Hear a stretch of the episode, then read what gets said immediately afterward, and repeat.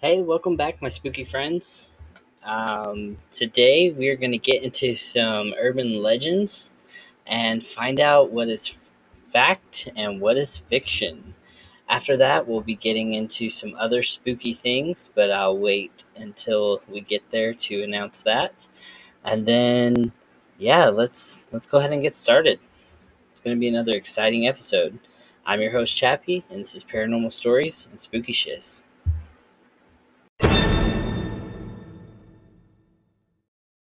Your brain needs support, and new OLLY Brainy Chews are a delightful way to take care of your cognitive health. Made with scientifically backed ingredients like Thai ginger, L-theanine, and caffeine, Brainy Chews support healthy brain function and help you find your focus, stay chill, or get energized. Be kind to your mind and get these nootropic chews at olly.com. That's O L L Y.com. These statements have not been evaluated by the Food and Drug Administration. This product is not intended to diagnose, treat, cure, or prevent any disease. All right, welcome back. So we're gonna hop on over to ReadersDigest.com. Um, this is also talking about urban legends. It's ten strange urban legends turned out to be true.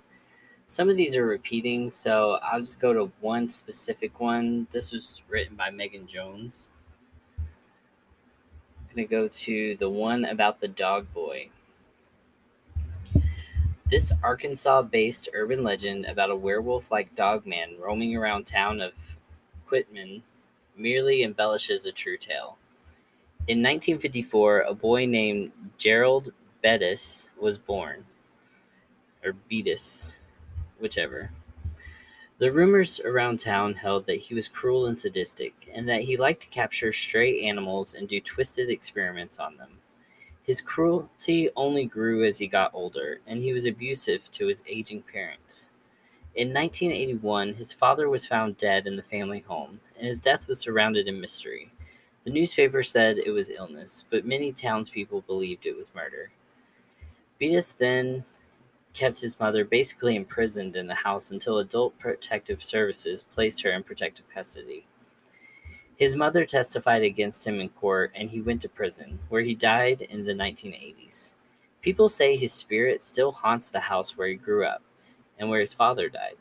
In many versions of the legend, his ghost walks on all fours and is shaggy like a dog, while in others, he appears as a towering man wearing a brown jacket and bow tie. Creepy. All right.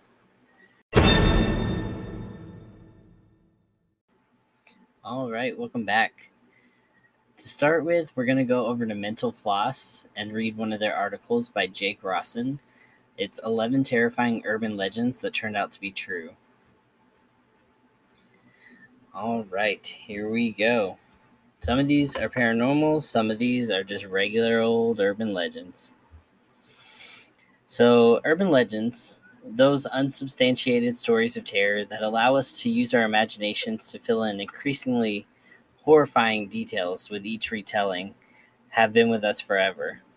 While the internet has made dissemination of them easier, humans have been goading one another with spooky anecdotes for centuries. Psychologists believe we respond to these tales because we have a morbid fascination with the disgusting. We also can't help but enjoy gossip. Put those two things together, and it makes for an irresistible mix. Urban legends often come with a dose of skepticism.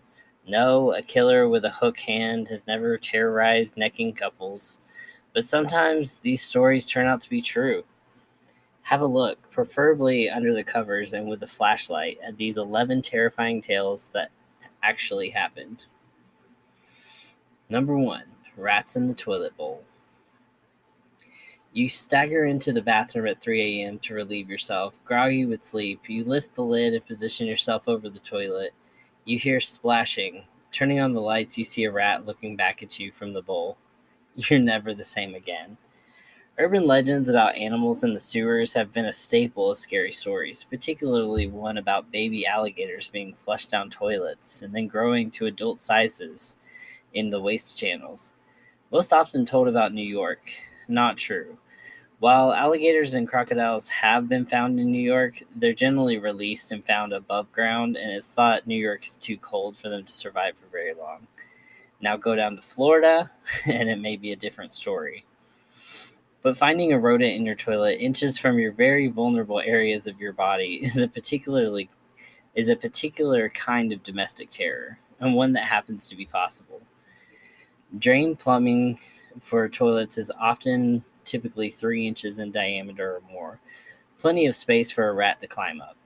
The animals are attracted to sewage lines due to the undigested food and feces and can travel through pipes before emerging through an opening and into your bathroom. And yes, rats can be somewhat testy when they complete their journey.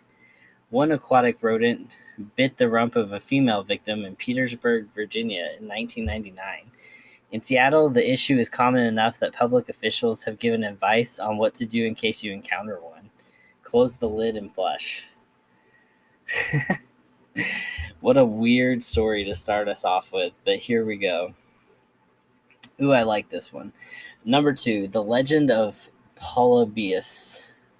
Polybius. Polybius. Vintage video gamers have long traded stories about a coin operated arcade game circa early 1980s in Portland that have strange effects on its players.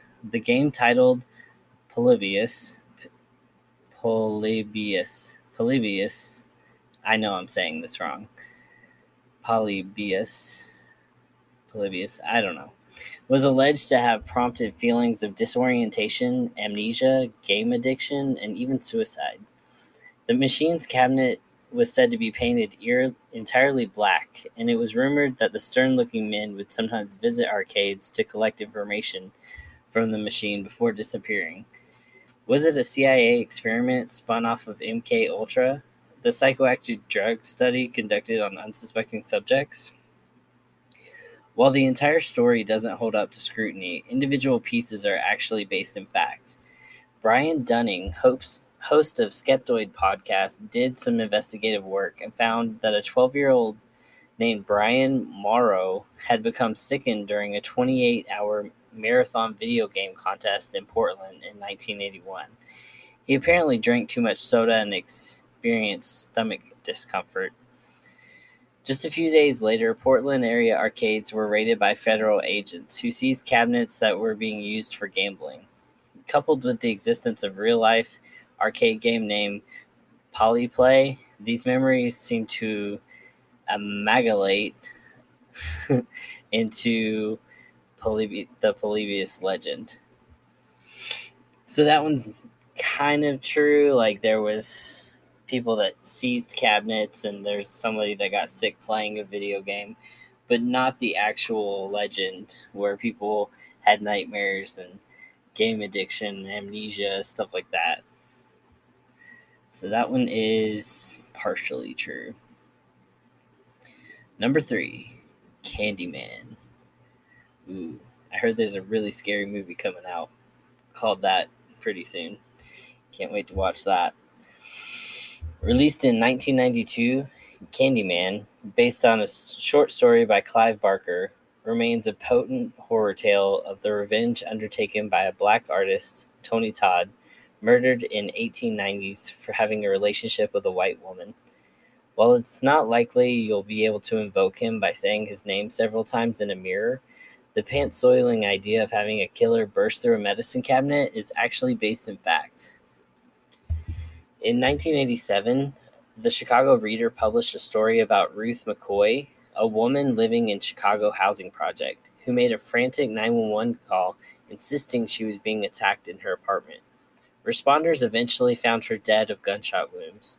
Investigators determined that her assailants had gained access to her unit by breaking through the connecting wall in the adjoining apartment and climbing in through her medicine cabinet. The complex was built that way intentionally so that plumbers investigating leaks could simply remove the cabinet to check the pipes. It became a frequent mode of entry for burglars, and in McCoy's case, her killers. Ooh, very, very scary. All right, number four, Cropsey.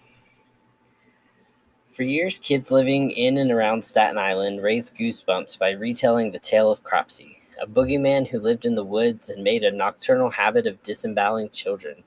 Parents no doubt eased their kids' fears by telling them no such monster existed. But he did. In 1987, Andre Rand was put on trial and convicted for a child abduction. Rand, it turns out, may have been connected to a rash of child disappearances in the 1970s. He was once he had once worked at Willowbrook, a dysfunction a defunct mental institution. While he denies involvement in the other cases, it's clear Rand's activities had a heavy influence in the word of mouth stories that followed.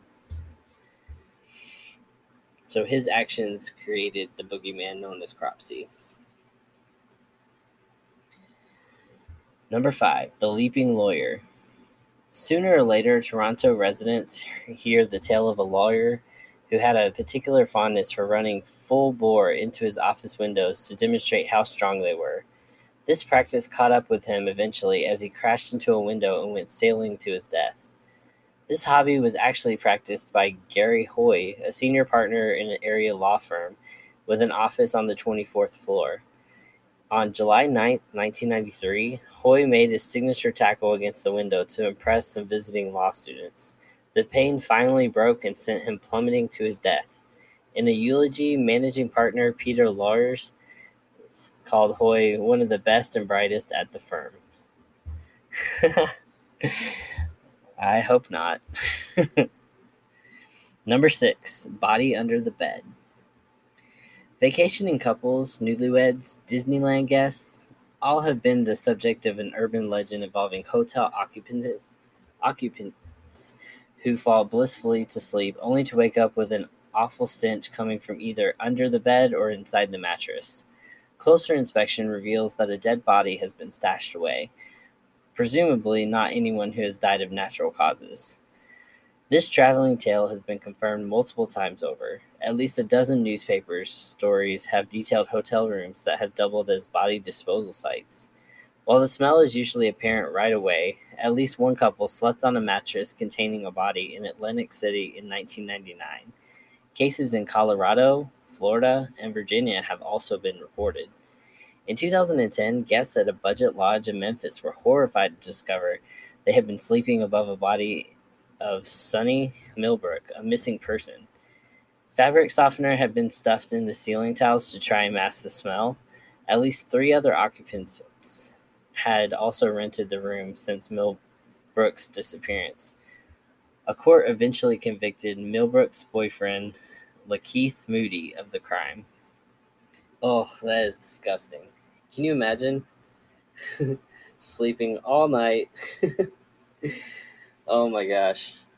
Don't forget to check your mattresses. All right. Number seven, the Maine Hermit. For decades, people who vacationed in central Maine's North Pond area were puzzled by items that would go missing batteries and food from cabins, flashlights from camping tents. Rumors spread that a permanent fixture of the area would forage for sustenance and supplies. They were right. For 27 years, Christopher Knight lived alone in the woods, keeping tabs on hikers, canoeists, and other temporary residents of the grounds. When he was confronted by a game warden in 2013, Knight admitted he was responsible for an average of about 40 robberies a year. Despite the likely pros- protestations of family and friends who dismissed tales of a hermit lurking somewhere in the woods, his identification proved that someone had been watching and waiting for nearly three decades. I don't know why they have to use gigantic words like those. All right, number eight, the fake cop trick. You may have had an overly concerned parent or friend warn you of people impersonating police officers, usually that veneer of authority to attack victims who let their guard down. While there aren't many who are in full patrol uniform or traveling in marked vehicles, there have been documented cases of assailants posing as law enforcement at least two this past summer alone. In Bloomington, Illinois, a man used flashing lights to get a vehicle to pull over. After walking up to the vehicle, the man tried unsuccessfully to overpower the driver before they managed to get away. In Fayetteville, Georgia, a man donned a uniform and pulled over a teenage boy on a bike, forcing him to empty his pockets. Talking to real police later, the boy told them a second car had pulled up with a man matching the description of someone who had been caught impersonating an officer two weeks prior. Ooh, careful, careful. I know at one point, whenever we were growing up, my little sister was so scared that this was going to happen to her because of, I don't know if it's because of Facebook fodder or because of just the urban legend. I know we've had a story on here before of a little kid that remembered a bunny man in her room. This is a legend of the bunny man. If you lived in or around Virginia in the 1970s, you were probably exposed to the story of the bunny man. In the tale, an escaped mental patient takes to gutting bunnies and hanging them from a bridge underpass. Later, the maniac is said to have graduated to gutting and hanging teens in a similar manner. Locals were cautioned to never be caught near the underpass, which is known to most people as Bunny Man Bridge on Halloween night. This story likely spawned from a real presence of a roving madman in the area. In October 1970, a couple reported seeing a man dressed in a white suit and wearing bunny ears who began yelling at them that they were on private property. To punctuate this point, he threw a hatchet at their windscreen, apparently shattering it. There was a second sighting of a bunny man two weeks later when the security guard spotted a hatchet wielding man chipping away at a porch railing.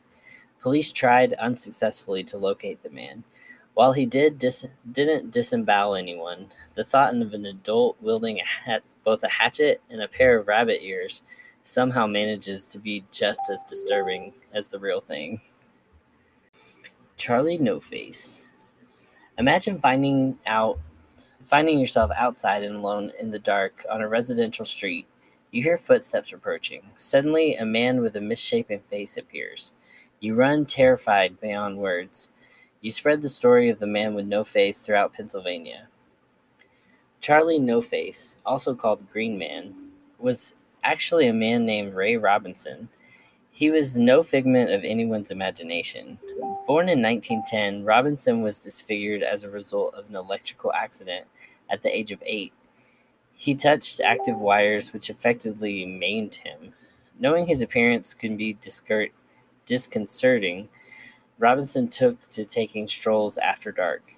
He often walked a path along Route 351 in Beaver County, Pennsylvania.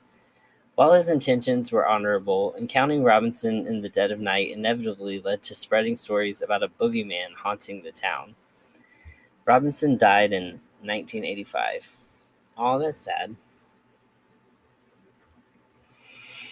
All right. Last one before we take a quick break. Number 11, the all too real corpse decoration. Notorious outlaw Elmer McCurdy took a second life following his death. In 1911, an embalmed corpse, corpse of McCurdy became a grim sideshow attraction throughout Texas, with people eager to see the famed criminal on display in funeral parlors and carnivals. Though it was hard to document all of his travels, he ended he eventually wound up in Long Beach, California, where someone apparently mistook him for a prop. McCurdy was hung in a funhouse in Nu-Pike Amusement Park. His humanity dis- discovered only after a crew member on the Six Million Dollar Man, which was filming there in 1976, tried to adjust him, dislodging his very real arm. The following year, his corpse was put to proper rest. All right, let's take a short break and get right back into it after this.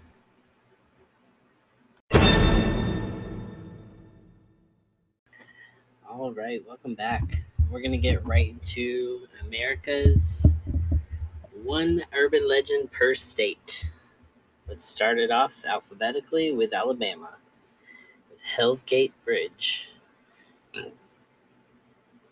The generally accepted story of Hell's Gate Bridge starts in the 1950s. A young couple driving over the bridge somehow drove their car off the bridge one night and they both drowned. There are two legends associated with Hell's Gate Bridge. One, that if you drive your car out to the middle of the bridge and turn off the lights, The couple will magically appear in your car and leave a wet spot on the seat. The other is how the bridge got its name. Its belief is that if you drive over the bridge and look over your shoulder halfway through, the scenery behind you turns into a portal to hell engulfed in flames. Potentially, to curb ghost hunters and bored teenagers, Hell's Gate Bridge is closed to cars, and it is in such disrepair that walking across is strongly discouraged. Alaska, the Kushtaka of the Alaskan Triangle. Everyone knows the story of the Bermuda Triangle, but you might not know of the Alaskan Triangle. On average, five out of every thousand people go missing in Alaska, according to the LA Times. So, if there's nothing supernatural going on, it's easy to get lost in the Alaskan wilderness. The Tlingit tribe that lives in Juneau has their own explanation for the high number of missing people. Evil spirits called the Kushtaka. The Kushtaka are shapeshifters, half man, half otter, that lure women and children to f- water with fake cries in order to steal their human spirit and drown them. Arizona, the ghosts of Slaughterhouse Canyon. The story of Slaughterhouse Canyon, also called less frightening Lunas Canyon, takes place during the gold rush. During the 1800s, there was a family who lived down in the canyon. They were very poor, so the father would venture out into the canyon for food for his family. As you might have guessed, one day the father did not return, so his family slowly starved and descended into madness. The mother, unable to bear listening to her children's cries anymore, put on her wedding dress, murdered her children, and threw them in a nearby river. The next day, she succumbed to starvation herself. The legend states that if you go down to Slaughterhouse Canyon at night, even now, you will hear large anguish or loud anguish cries of the mother who lost her mind. Arkansas, the Boggy Creek Monster. The Boggy Creek monster of Fouke is Arkansas's version of Sasquatch. He's commonly accepted to be about seven or eight feet tall and covered in hair. Legend says that he roams the creeks of rural Arkansas. He was first spotted in 1834 when people reported seeing a wild man. People still claim to spot the Boggy Creek monster to this day and he has been the subject of five feature length films, including 1972's The Legend of Boggy Creek. California, The Charman. The Charman's original story is gruesome. A father and son were both caught in a house fire and horribly burnt in 1948. After the fire, the son became so mentally unstable that he killed his father. When the police found the son, he was so unrecognizably burnt, they didn't realize he was even alive. So he ran away before they were able to arrest him for the murder of his father. Ever since then, the Charman is still spotted wandering the woods surrounding Oja, Ojai, occasionally approaching tents of innocent campers and pretending to be a hitchhiker and then attempting to attack them. Colorado, the many legends of Riverdale Road. Riverdale Road is not is the site of not one but eight creepy stories, ranging from a hellgate to ghosts of slaves hanging from the trees. The stretch of road is decidedly spooky. The creepiest story, though, is of the phantom jogger. One day, there was a driver who hit a jogger, freaked out, and left him for dead. Now it is said if you park at the site of the crash, you'll hear disembodied footsteps getting closer and closer to your car. People have reported handprints on their windows and banging noises as if someone's kicking from the outside. Connecticut, Hannah Cranna. Known as the Wicked Witch of Monroe, Hannah Cranna gained a reputation as a witch in the 19th century when her husband died by mysteriously falling off a cliff.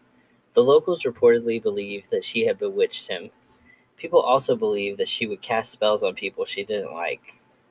Hannah lived to the age of 77, but right before she died, she asked to be carried down to the cemetery in her coffin by foot, not wagon. After her death, the people of Monroe tried to wheel her coffin down the hill, but were unable. The coffin kept falling off. so they were forced to carry it. When the townspeople returned to her home, it was found to be engulfed in flames, sealing Hannah's reputation of witchcraft. Now you can visit her grave, her real grave in Trumbull, Delaware, the ghost of Mr. Chew. While not particularly mean spirited ghost, Samuel Chew's story is still disconcerting. Chew was the Chief Justice of Delaware Supreme Court in 19 or in 1741. As the story goes, when he was alive, he didn't always get the respect he deserved. He frequently made fun of his name by mimicking sneezes when he walked by. After his death, people reportedly seeing his ghost under a poplar tree, wandering the courthouse, and generally creeping out the residents of Dover. Chew would also pull on men's coattails and give women a cold, icy feeling. Florida, the gravity defying Spook Hill. The phenomenon that happens at Spook Hill is real. Cars that are parked in neutral will appear to roll uphill, which we've heard in other tales as well. Legends say the hill is either the site of a Native American burial ground or an epic battle of a Native American chief against a crocodile. But the truth is, it's actually just an illusion created by the hill's surroundings. While the cars appear to be rolling uphill, they are still just rolling downhill. Georgia, the ghost town of Lake Lanier. At the bottom of Lake Lanier lies almost fully intact towns, ferries, a racetrack, and multiple cemeteries. The government, in its determination to create, Lake Lanier, bought up entire towns in order to clear the space for the lake after they received congressional approval in 1946. However, they just decided to let the water cover up the towns rather than demolishing them. Now, Lake Lanier has a decidedly eerie feel about it. There have been an unusual number of freak accidents and deaths on the lake in 2011. There were 17 deaths alone that year. Many of the people who drowned have been recovered. People have reported feeling arms and legs in the water, but have not been able to find them right after, leading people to believe spirits still roam the lake. Hawaii, the Night Marchers. Night Marchers, according to Hawaiian lore, are not evil spirits, but they do demand they do demand respect. They are the spirits of ancient Hawaiian warriors who march around the island to protect sacred areas. Legends say that if you look directly at a night marcher, you will be marked for death. And if by some chance you find yourself in the middle of a procession, you are supposed to lie down in the middle of the road. Idaho, the water babies of Massacre Rocks. Water babies are a Native American legend that are found in a couple different places in America, but most famously in Pocatello at the Massacre Rock State Park. The Shoshone tribe was first recorded in 1805 and were roaming the Great Plains as early as the 1500s. So it's not clear when exactly this legend originated. But the story goes that the Shoshone experienced an extreme famine, and mothers were forced to drown their babies in the river rather than watch their children starve. Today, some people claim that if you sit quietly by the river by Massacre Rock, Massacre Rocks, you'll hear the sounds of babies crying. Other stories say that these babies grew gills and fins and survived, and now they seek revenge on their mothers by luring unsuspected victims to their deaths in the river. Illinois. Homie the Clown. Throughout the suburbs of Chicago in the 90s, there was a rumor going around the elementary schools. There was a creepy man dressed as Homie the Clown. Yes, from In Living Color driving around in a white van trying to lure kids in with candy and money. In some variations, he was a kidnapper, in others, he was a rapist. In all variation, Homie left a mark on the young Chicago kids in the 90s. Indiana, the Hundred Steps Cemetery. The Hundred Steps Cemetery is located in the town of Brazil. Located or through the official address is actually disputed. While it's not clear when the stories about the cemetery being haunted began, there are gravestones that date back to the 1960s. The legend states that if someone finds themselves in the cemetery at midnight, they must climb the steps and count to a 100. At this point, a ghost of an undertaker will appear and show a person a vision of their death. On the way back down, the visitor is supposed to count the steps again. If they count the same amount of steps, the vision was false. People who visited the cemetery in the past have tried to outsmart the supernatural forces in a hundred steps by avoiding the steps altogether. They reported being knocked down or shoved to the ground by an unseen force. Iowa, the Black Angel. The Black Angel stands over eight feet tall in Oakland Cemetery in Iowa City, and she is black due to oxidation, most likely because of her dark appearance. Multiple legends have cropped up about her. One legend says that a pregnant woman should never walk under her or she'll lose the child. Others say if you touch or kiss the statue, you'll be dead within six months. Whether haunted, cursed, or completely harmless, the statue is definitely a somber sight to see. Kansas, the Devil's Chair. The legend of the Devil's Chair goes like this An old farmer in Alma refused to sell his land to the city in order to build a new cemetery. Someone got a little too tired of waiting for him to sell, so he was pushed into his own well. Eventually, someone said that there was a terrible smell coming from the well, so the city sent someone to investigate. It was ruled it was ruled that the well was empty and was boarded up. Now if you make your way to Alma, you can actually sit on the boarded up well, but legend says that people who have sat on the well have been known to mysteriously disappear. Kentucky, the Goatman of Pope Lick. There is no clear consensus on how the Goatman came to be. Some say he was a circus performer, others say he was a farmer who tortured his goats for Satan. In return, was transformed into a hideous ghost monster. However, everyone does agree on his appearance dark fur, pale skin, goat legs, and horns. The monster is said to hide under the bridge at Pope Lick Creek in Louisville to lure people onto the train tracks, only to see them be hit by oncoming trains. Sadly, this urban legend has had some dangerous consequences. In 2016, an Ohio woman fell to her death from the bridge while looking for the goat man. All right, Louisiana, the Grunch. Grunch Road is an old dirt road that leads deep into the woods and eventually to a dead end. It was a favorite place for teenagers to go and do whatever teenagers do until they learned about the Grunch. The Grunch are rumored to be a group of deformed half human, half monsters that resulted from years of isolation in the Louisiana bayous. In the present day, it's said that if you find yourself on Grunch Road, don't get out of your car if you see a goat who looks injured. The stories say that the Grunch use goats to lure people out of their cars so they can eat them and drain their blood. I mean, I would tend to believe that one.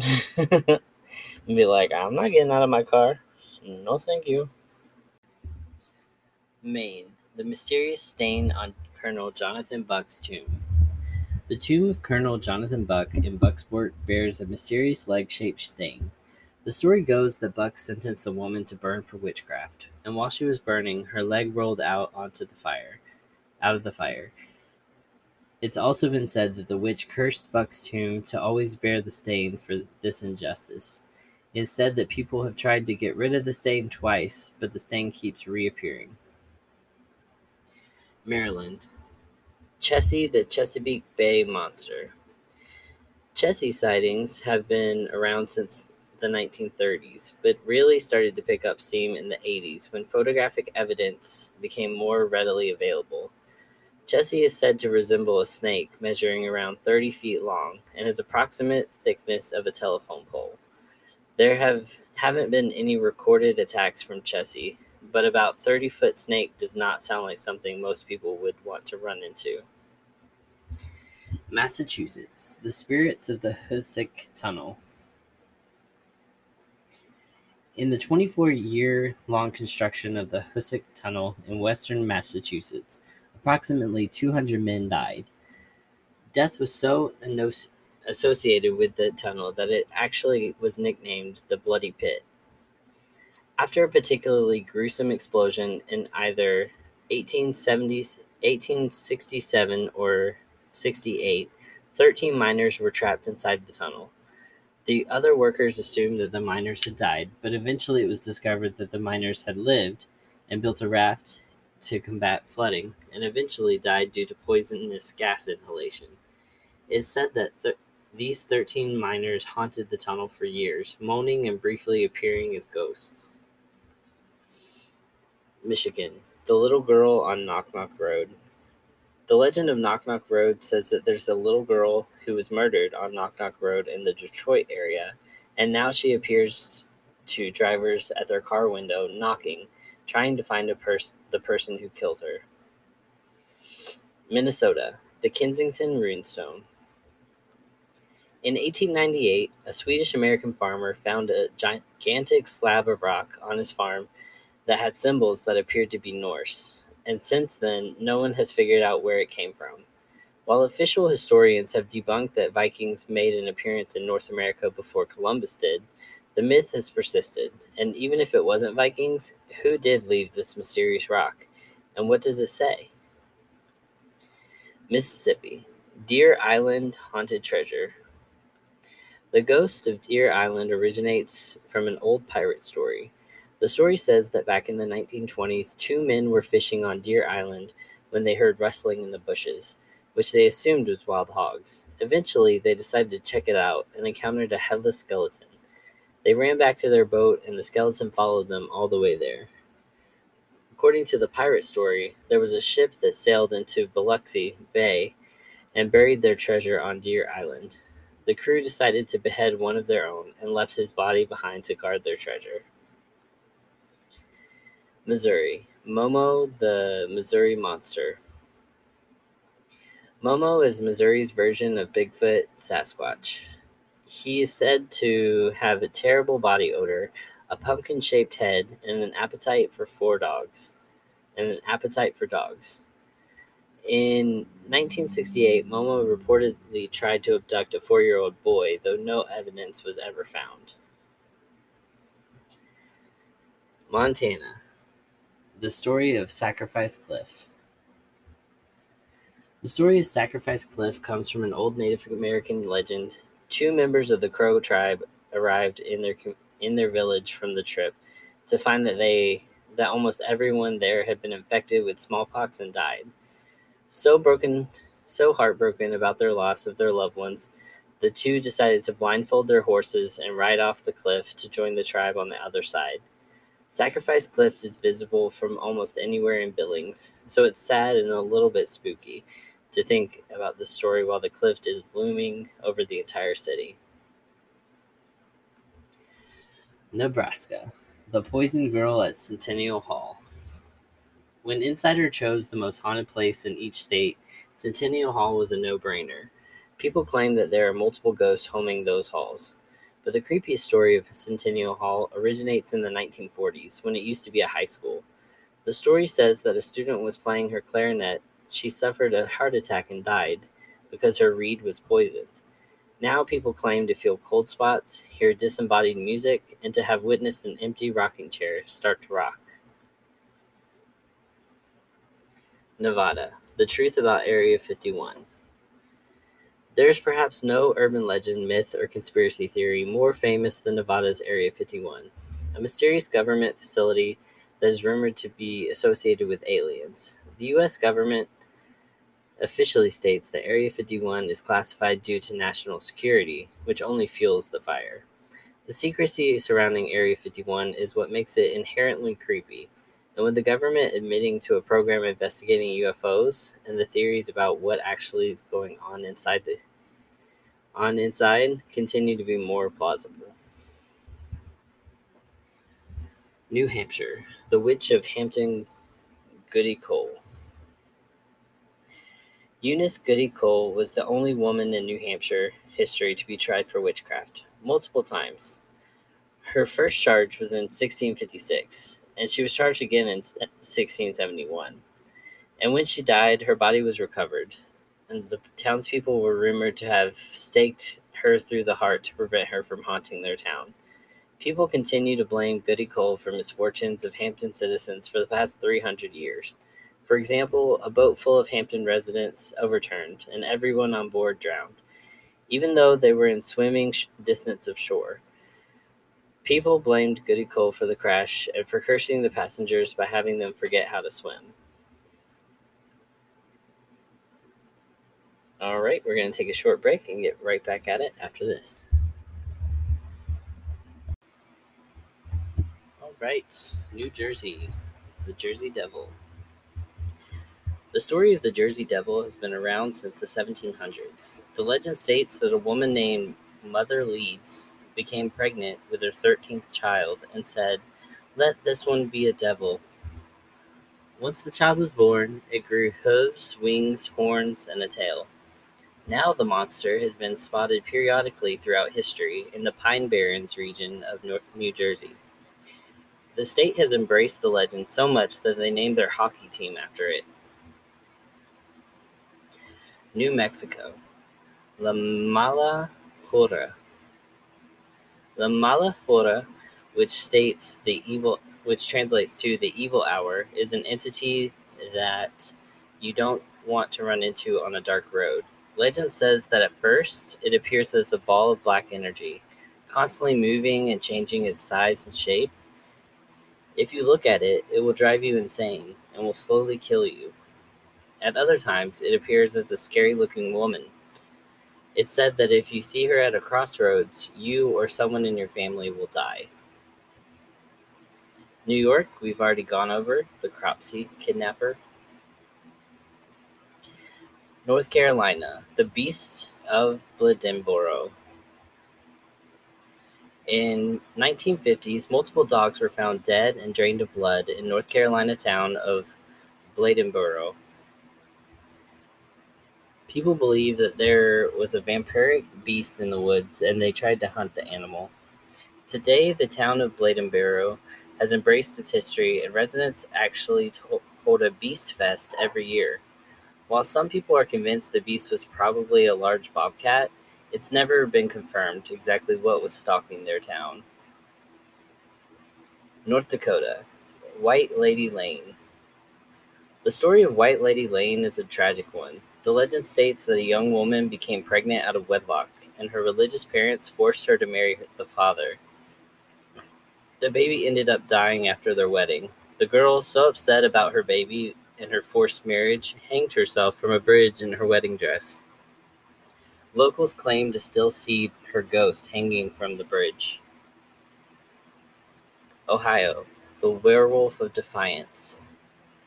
During the summer of 1972, the people of Defiance claimed they were being terrorized by a werewolf.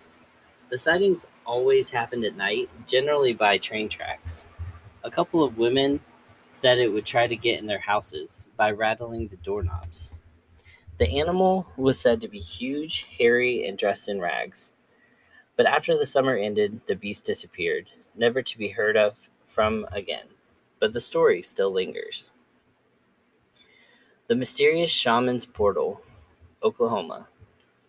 The mysterious occurrences in Beaver Dunes Park have been attributed to the fact it was built upon ancient Native American burial grounds, which is why it's called the Shaman's Portal. It's also known as Oklahoma Bermuda Triangle. Mysterious things have happened in the park, starting with the Spanish conquistadors who went missing while searching for gold in the 1500s. Since then, paranormal activity seekers flock to the dunes. Some people claim that a UFO crashed there, and a group in the 90s who tested the soil said that it was ab- abnormal. Oregon, the Bandage Man of Cannon Beach. The Bandage Man is the American version of a mummy. He is rumored to be a ghost of a logger who died in a sawmill accident and now terrorizes teenagers who hang out at a deserted area of a highway near Cannon Beach. Stories say that he knocks on the car windows and tries to get in and smells really, really bad. Pennsylvania, the bus to nowhere. In Philadelphia, there's rumored to be a bus that doesn't have an end destination. The story says that the bus only picks up passengers that are at their lowest moments, who need to get away from their problems. Once the passenger is ready to face the world, they can get off the bus. But if the passenger has no idea how long they've been on the bus for, It could have been hours, days, or even years. Rhode Island, the Devil's Footprints. There's a rock on Devil's Foot Road that appears to show normal human footprint and a cloven hoof. The story goes that a Native American woman murdered a white man and fled the scene of a crime. While running, she stopped she was stopped by another man. She cried out for the devil to save her. When the man admitted that he himself was the devil and stomped his feet on the ground to prove that he had a cloven hoof, which the rock still shows to this day. South Carolina, the death of Julia Legare. In the 1800s, the Legares were a well to do South Carolinian family that had homes on the mainland and Edisto Island. The daughter Julia got sick and was pronounced dead and was buried inside the family mausoleum. Years later, another member of the Legare family died, and when their tomb was opened up, the remains of Julia were found outside of her coffin. The story says that Julia had been in a coma and then woken up and tried to escape her tomb, but sadly died. After the first reopening of the Legare mausoleum, the door can't seem to stay shut. The Legares tried multiple different doors, and every single time the door was found open.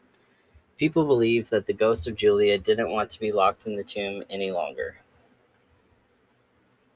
South Dakota, Walking Sam and the Pine Ridge Indian Reservation. Purported over seven feet tall and very slim, Walking Sam is said to appear on the streets of Pine Ridge Indian Reservation at night, and he tries to convince teenagers to take their own lives. Whether or not Walking Sam is real, something tragic is going on at the reservation.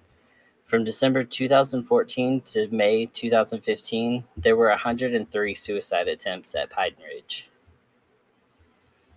Tennessee, the boy in the bathroom at Pine Haven School. The Pine Haven School, located in Jamestown, is old and abandoned, and it's said to be haunted.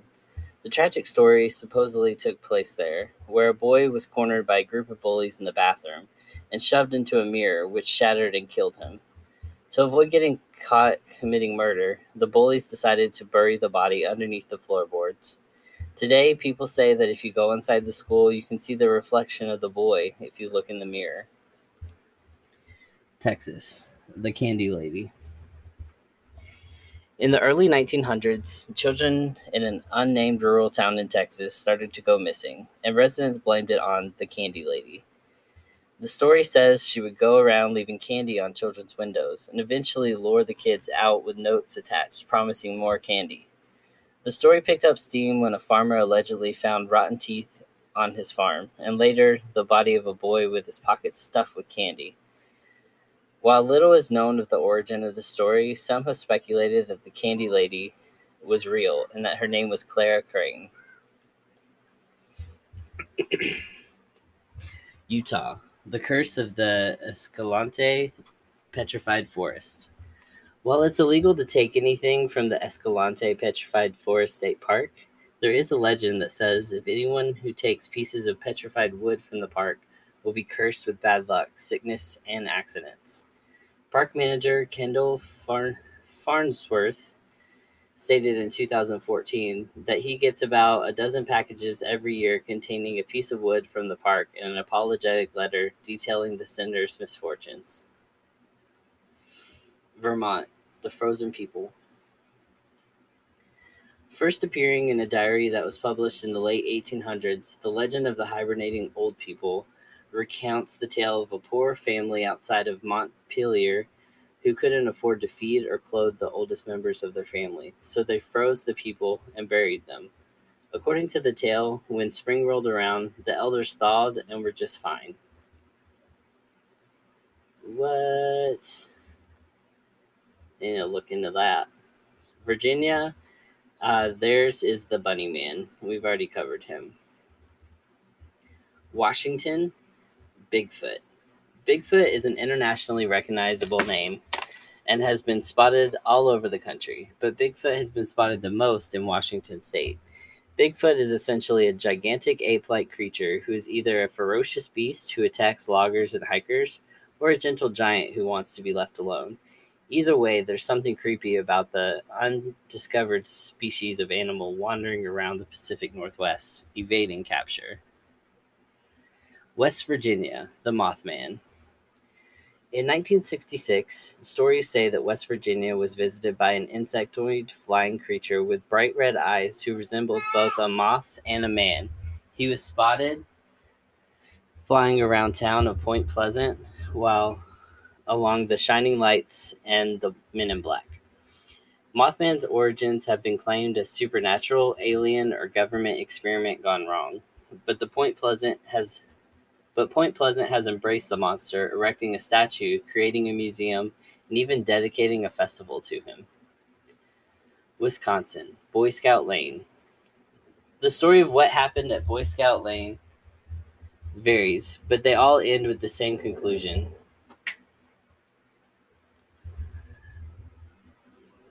A group of Boy Scouts dead on the road. In some stories, there's a bus crash with no survivors, or they were murdered by their bus driver, or they just mysteriously vanish into the woods one by one. Visitors have reported seeing a swinging body in the trees, feeling as though they are being watched, and finding child sized handprints. Wyoming, the Devil's Tower.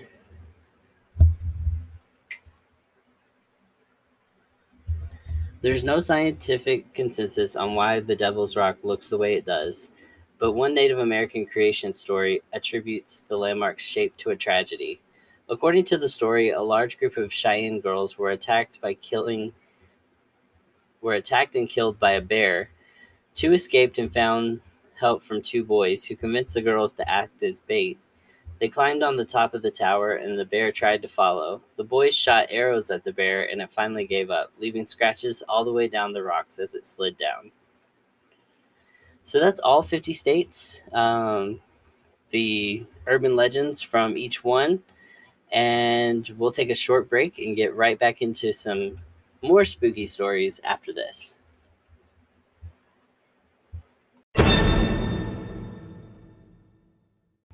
right, welcome back. we are going to read from Reddit a couple of stories about none other than Bloody Mary.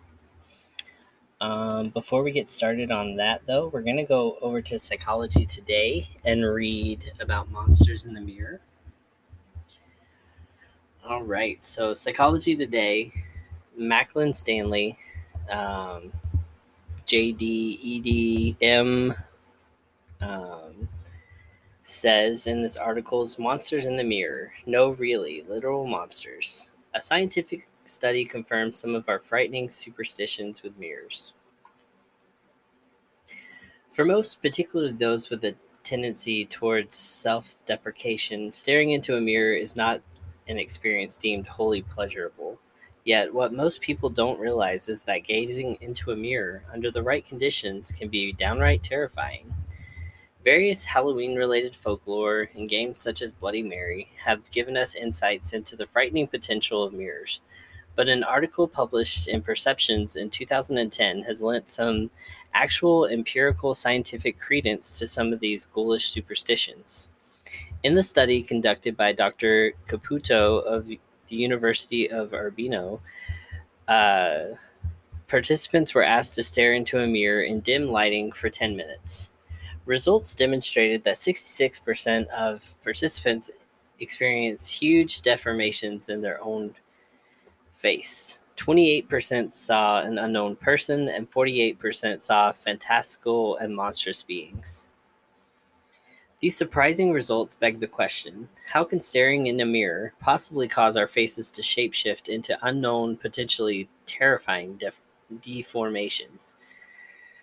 The answer lies in our brain's piquant for selective processing. In simple terms, our brain can only handle so much information at a time. Right now, as you're reading this article, you probably aren't noticing the feeling of your clothes against your skin, the pattern of your breath, or any of the delicate sounds around you. Your brain simply turns a blind eye to these various stimuli to better focus on what it's deemed most important right now, which are these words. Our sense of sight works no differently. When faced with an abundance of visual stimulation, only some of which are considered relevant, our brains will tune out the most relevant and non tune out the most non-relevant parts. This phenomenon is termed the Troxler effect, discovered long ago in 1804 by physician and philosopher named Ignaz Troxler. It is the effect that underlies many of the optical illusions you can find on the internet. Stare at a red dot in the middle of a circle for long enough, and suddenly outside the circle fades away and disappears. This is because your brain has deemed the outer edges irrelevant and has lessened its processing burden by simply fading it out of your perceptual domain. Here's a quick and popular example. By trying to focus exclusively on the red dot for about 20 seconds, and it shows a blue circle with a red dot in the middle. Um, and when you're focusing on that red dot, it basically makes the blue line disappear. Very similar to the shallow depth of field produced in a camera focused tightly on a singular object, our brains tend to fade out features we aren't directly staring at and blend them together with the surrounding stimuli. Should one elect to gaze at a mirror in their own eyes for a significant period of time, it is possible that the other areas of the face might begin to dissipate and blend into the mirror. Your face can suddenly look terrifying when for example, your forehead starts to fade away and your cheeks morph into one large, brooding mouth. In time, your entire face can become distorted and transformed into this terrifyingly mangled monstrosity. Worse, our brains like to fill in things that they cannot recognize with things that they can recognize, never mind if those things are scary. Your incomprehensibility, distorted face, incomprehensibly distorted face might morph into a monster you had once seen on television, locked deep within synaptic catacombs of memory. Having tried this experiment myself, I can attest to the effect is real. While I did not see or experience anything particularly traumatizing, I was nevertheless greeted with noticeable deformations in both shape and color along the outer edges of my face and eyes. My eye sockets, already deep set by nature, appeared to sink further and further into my face, looking like two lunar craters. For those venturing to experiment with this effect, I admonish admonish that the experience, while intriguing, can also be immensely uncomfortable. All right. And that was written by Macklin Stanley. Um, he's a practicing attorney and graduate of Harvard Law School. So that's pretty cool. Earned a EDM in departmental psychology from Harvard's Graduate School of Education. So, wow. So he knows his stuff. All right, with that in mind, let's jump into some Bloody Mary stories. Because don't get me wrong, I'm not hopping up right now and running to my bathroom turning off the light, turning around three times while saying the name Bloody Mary. Um, and I don't recommend anybody do that either, even though it's a child a child game. Um, I still have a firm belief that belief makes things real. I just wanted to read that Psychology Today article to show you that there are scientific explanations if you want them. They are there. Um, your brain can trick you into thinking you're seeing something scary. So, with that being said, I still wouldn't put belief in this and then go do it, if that makes sense. Like, I believe something will happen, so something happens, that type of thing. Um, my mom told me a long time ago when I asked, How come some kids claim that they see all these scary things and some kids say it's fake it's not real. And she said it all has to do with belief and i still believe that. All right so with that being said let's jump into some stories. Hopping right into our bloody mary stories. This one comes from reddit and it says it's posted by Bife is Disciple, January 2020. It's called Bloody Mary is Real and She is Extremely Dangerous. I was 14 when my best friend went away. David told me at a sleepover one night. So, he fidgeted, my mom got a new job. It's it's in California. He didn't look up. That's 1913 miles from here. I already googled it. I was silent for a long time after that. Hey, I hear California's awesome, I said with a smile. No snow, he smiled back. It was really important to make sure you didn't see me cry.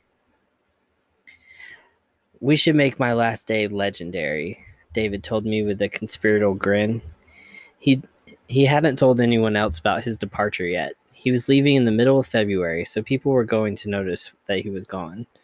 What if everyone thought the Bloody Mary took me away? The plan was brilliant. After school, he and I would announce we would summon the ghost in the mirror, and he'd slip out the window. It was a short reach down to the second floor balcony, and he would climb onto it, sneak down the stairs, and walk home. I would come out and announce that Bloody Mary had taken him to into the other world, and no one would ever see him again. We all have to leave sometime. Once we accept that, we can control the method. There were at least two dozen people who gathered around the bathroom on that Friday after class. No one had attempted to summon the ghost since Jimmy Fisher tried in the fifth grade, then went home early because he peed his pants.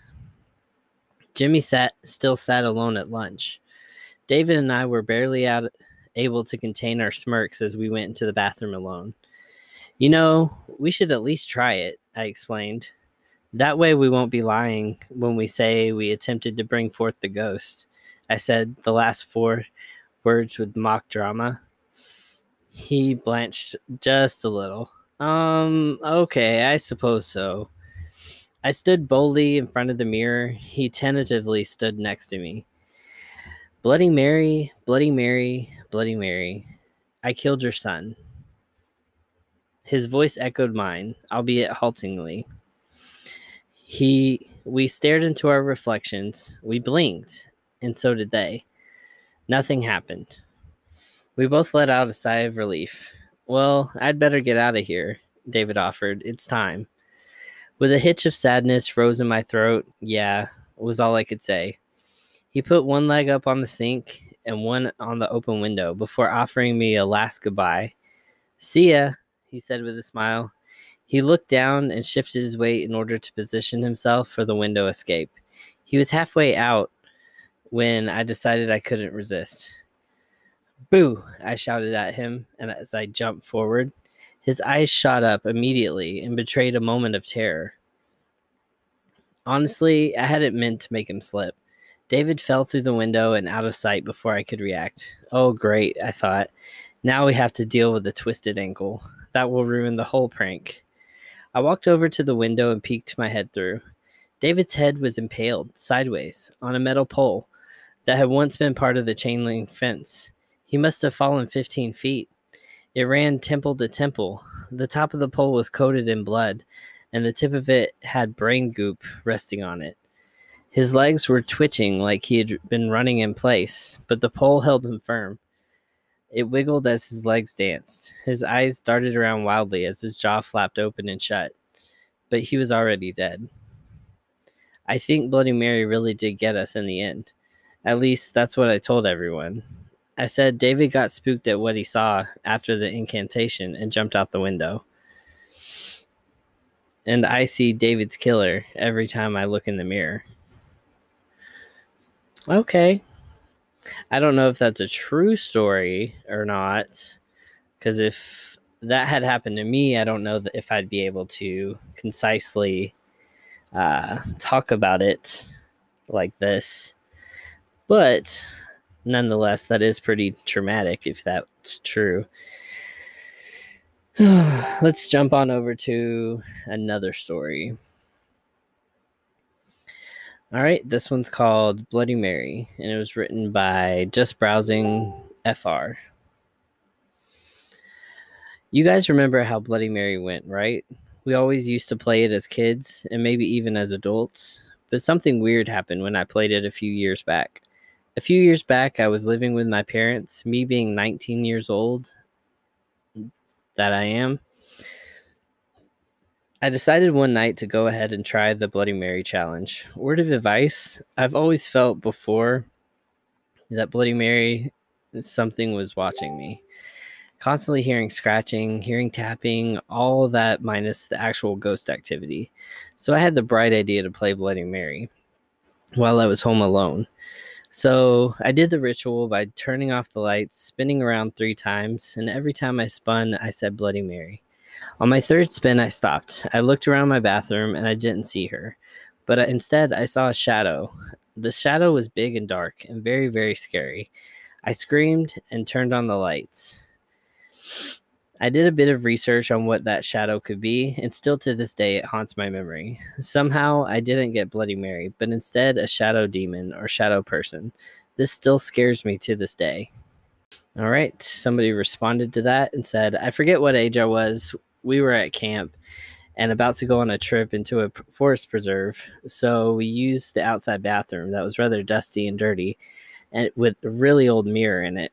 We did the Bloody Mary thing right before we left. The whole time on the bus headed to the forest preserve, three of us kept seeing a dark, shadowy figure on the side of the road. We thought it was just us being scared until another kid spoke up and said he had has anybody seen that? It kept following us. My friend asked him to explain, and he explained exactly what we were seeing. When we got to the forest preserve, the four went with a couple of other kids to explore. We kept hearing creaking and snapping around us as we walked. Granted, that could have been normal sounds. We found some old picnic tables and sat down not far from the bus. The table shook as we sat on it. While we were all still sitting, it shook again as if someone had just sat down. We started to head back, and the noises picked up again. And when we got back, we were very scared. The next few weeks, we never went back to that bathroom or used the modern one. And used the modern one. It's like, my goodness, gotta go to the bathroom sometime. All right. Somebody responded to that, said, when I was around 15, me and my cousin did the Bloody Mary thing for kicks. We didn't believe in her as most said, the legend changes. We had to touch the mirror in a dark room and say her name three times. She, we did it expecting, not expecting anything, but we were looking in the mirror and a green entity appeared. Not Bloody Mary, but something else. Now the me, now the bathroom had a mirrored medicine cabinet right next to it, the mirror.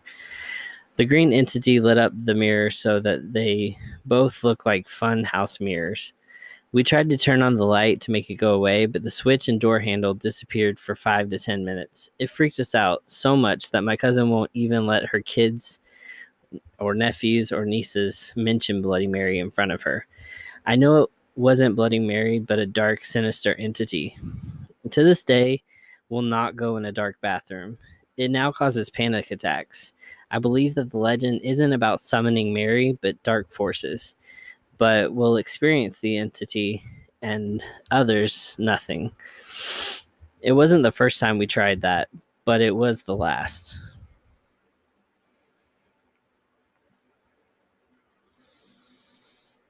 Right. Somebody responded to that, and I'll read it because it's quite lengthy.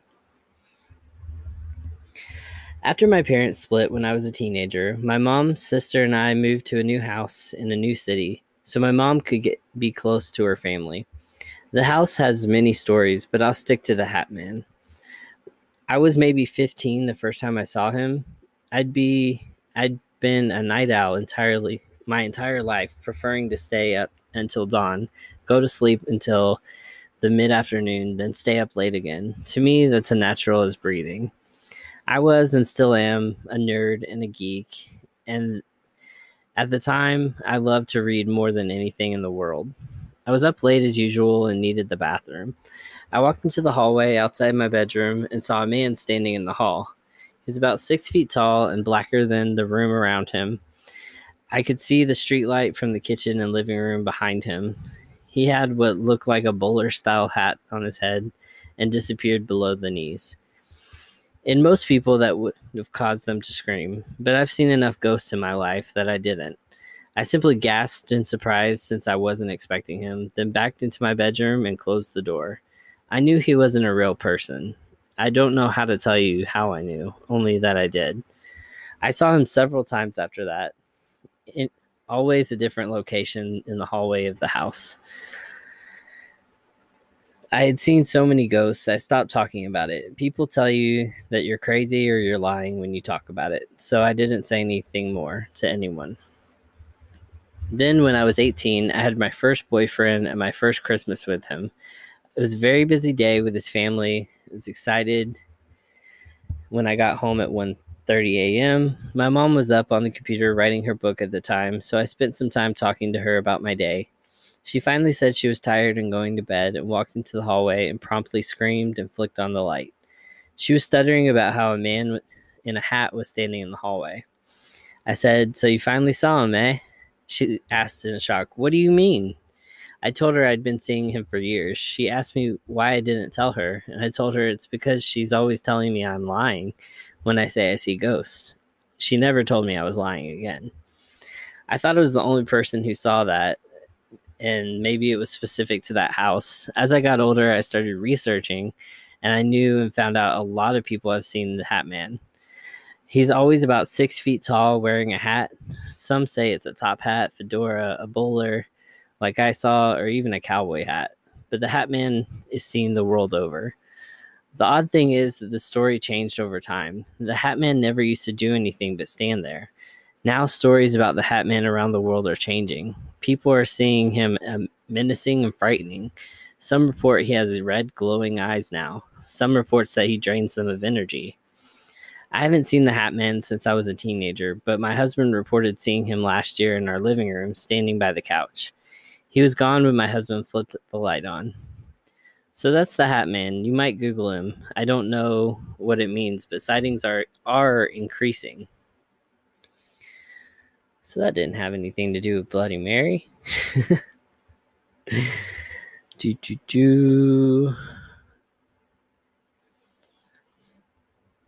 I did this one when I was younger. Uh, I'm reading another comment. Did this one when I was younger. We all heard the urban legend growing up. So one night, for shits and giggles in the bathroom, I shut the door, I shut the light off, look dead on into the mirror, and whisper, Bloody Mary, three times.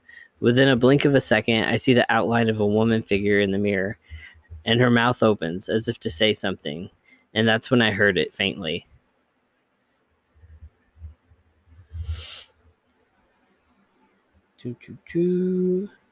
Trying to see.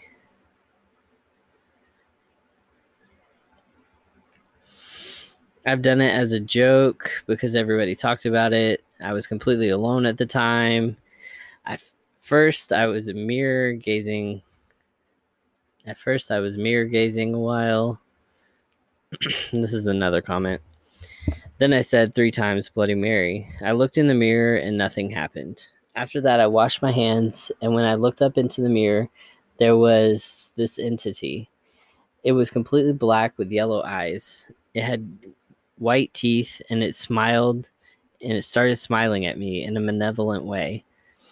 Behind this entity, everything was in flames. I was in a big room surrounded by mirrors, and everything stood in flames. Until that day, I still I didn't take it seriously, but this changed my mind completely. It had some experience. I had some experience before, but this was the most intense one. Wouldn't recommend to anyone to do this kind of crazy stuff.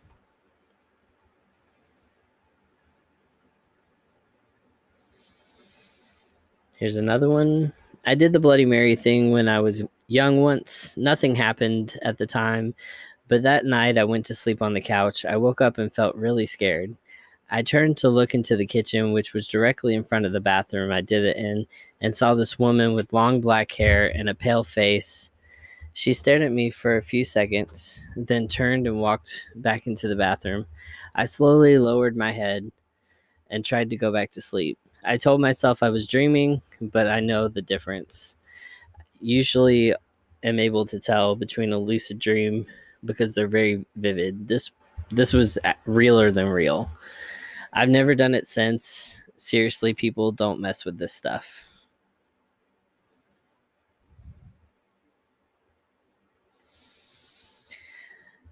Let's see. Another one commented, did this once as a kid, got nothing. So I just tucked myself into bed and fell asleep. The whole time I was dreaming, I was falling inside a picture frame. There was a couple, a faceless guy in a tuxedo standing beside me, beside sitting a white bride woman.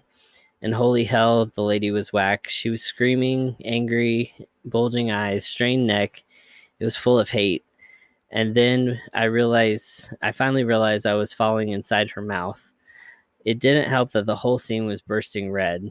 Every time I fell into her mouth, I go back to seeing the reddish picture frame, fall again inside her mouth, then rinse and repeat afterwards. It kept happening for hours and hours. I thought it would never end until it did. I woke up in my pitch black room. Needless to say, I never played that game again.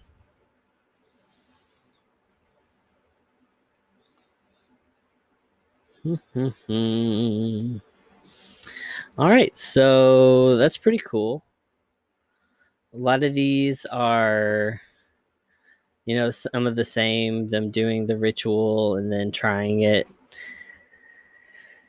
Um, I'm going to read a few more if I can find some good ones. It says, I was nannying for a while for my aunt and uncle who had four kids. Meanwhile, I had one of my own. For quite a while, the three oldest, 10, 8, and 7, had an ongoing argument about whether or not Bloody Mary is true or not. Before too long, I got tired of them arguing, so I decided to settle this once and for all. I sat down with the kids and we Googled the Bloody Mary story and the best way about conducting the ritual. We agreed on a simple ritual and needed and soon the three kids and I were huddled in the bathroom with the lights on, all of them trying their hardest not to show how completely terrified they were. We stood together and held hands and said their name said her name three times. Then whoever was on the end turned off the light. We waited a little bit and sure enough nothing happened. I felt as the kids start to relax, so I calmed them and told them there was nothing to be afraid of when then asked to have the lights turned back on. As the lights turned back on, I screamed, and the kids all ran out of the bathroom as fast as possible, screaming as loud as I could. They stopped only once they realized I was laughing hysterically. They came back to me and started laughing and yelling about how they scared they were, how funny it was, and how they wanted to do it again. We had to talk about how it's just a story and why people spread stories like this, and the kids are never scared of Bloody Mary again. Okay, Miss Brave there.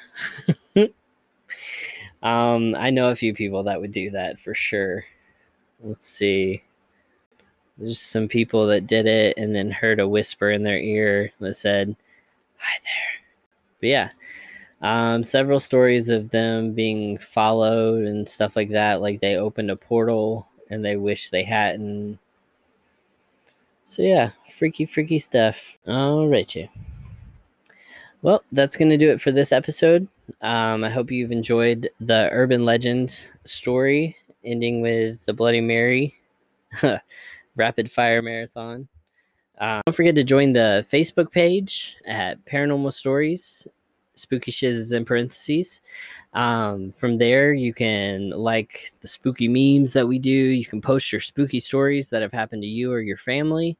Um, no story is too little um, if you don't want to put your name on it, just go ahead and send it to me, Andrew Chapman, and I'll keep it anonymous for you. All right. With that being said, let's uh, cut this episode off and stay spooky, my friends.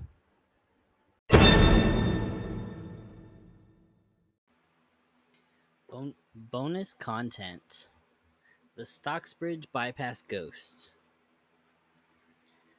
One of the most famous interactions the police have ever had with the supernatural comes from England. In an ex industrial town of Stocksbridge, it was one of the few incidents ever officially investigated by police and today remains formally considered an unsolved case. In the late 80s, it was decided that to stop heavy amount of traffic passing through the town of Stocksbridge, they would build a bypass around it. As soon as construction began, however, a series of strange stories immediately started following in its wake. A jogger and his son saw a mysterious headless figure run across the track in front of them. A husband and wife driving near the bypass construction saw a figure running across a field, except his feet weren't touching the ground. These and more were reported in the run up to the most famous incident, where the police came face to face with whatever it was that haunts that area to this day. Late one evening, September 8th, 1987, two security guards hired to patrol the construction site of the bypass were out on their rounds. Both of them were experienced security guards who had been working on the job for a number of years and had been particularly flustered by anything they had dealt with during that time. They had never been particularly flustered. They'd worked together before as well, each knowing the other man relatively well. That night, though, they saw something that would change their perspective of the area. During the end of their patrol, they spotted something strange a group of children playing underneath one of the electricity pylons near the construction site. It was after midnight on a cold, damp night, and no parent would let their child out. Yet a whole group of them were playing like it was the most normal thing in the world. The children were also nowhere near any of the houses of the town, which were over a mile away, and they all seemed to be in costumes or clothing from a long time ago. Puzzled, the two guards watched the children play for a little while, while deciding the area they were in was too dangerous and they should move them along home. The guards got out of their car, walked down to where the children were, briefly losing sight of them due to the piles of dirt from the construction. When they reached the area where they saw the children playing, however, there was no one there. Not only that, but there was also no evidence of children had been there at all. No footprints, no trampled grass, no sounds of them further away. Despite losing sight for them for a moment, the area around the pylon was a flat field with no cover. Even if the children had scattered and ran away, the guards would have been able to easily spot them. Spooked, they returned to their car, but didn't think too much of it until the next day when they spoke to some of the builders who lived near the site. They informed the guards they had heard children laughing and playing in the dead of night and they had seen them underneath the pylon too.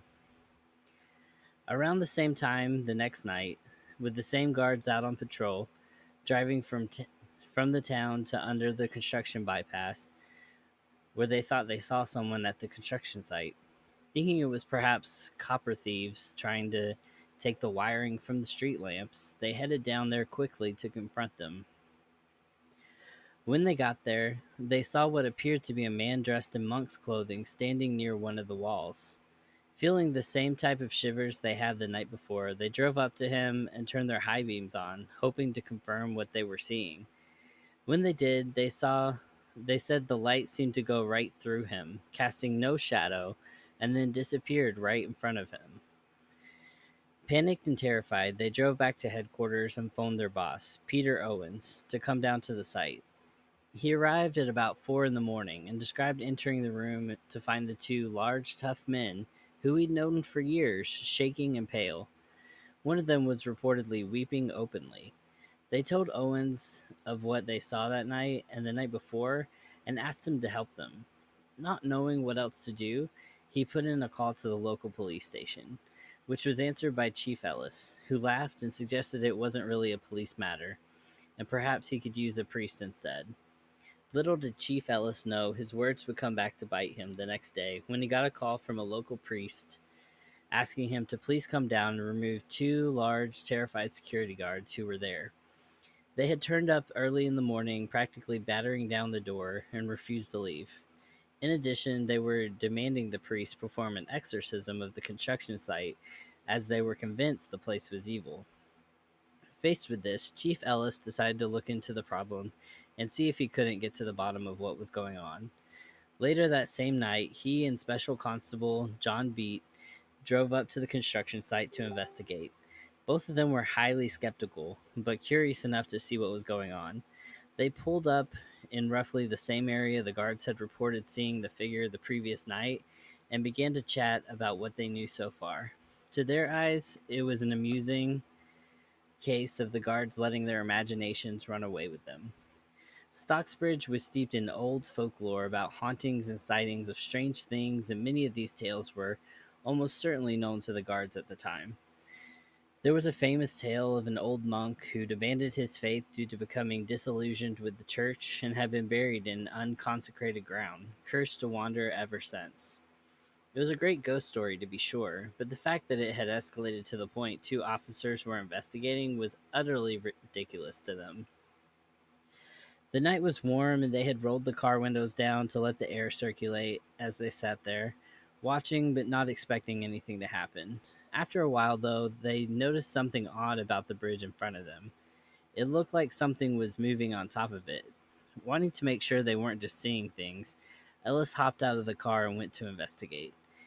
He climbed up a ladder onto the top of the bridge, uncertain as to whether there was actually anything to the guard's stories.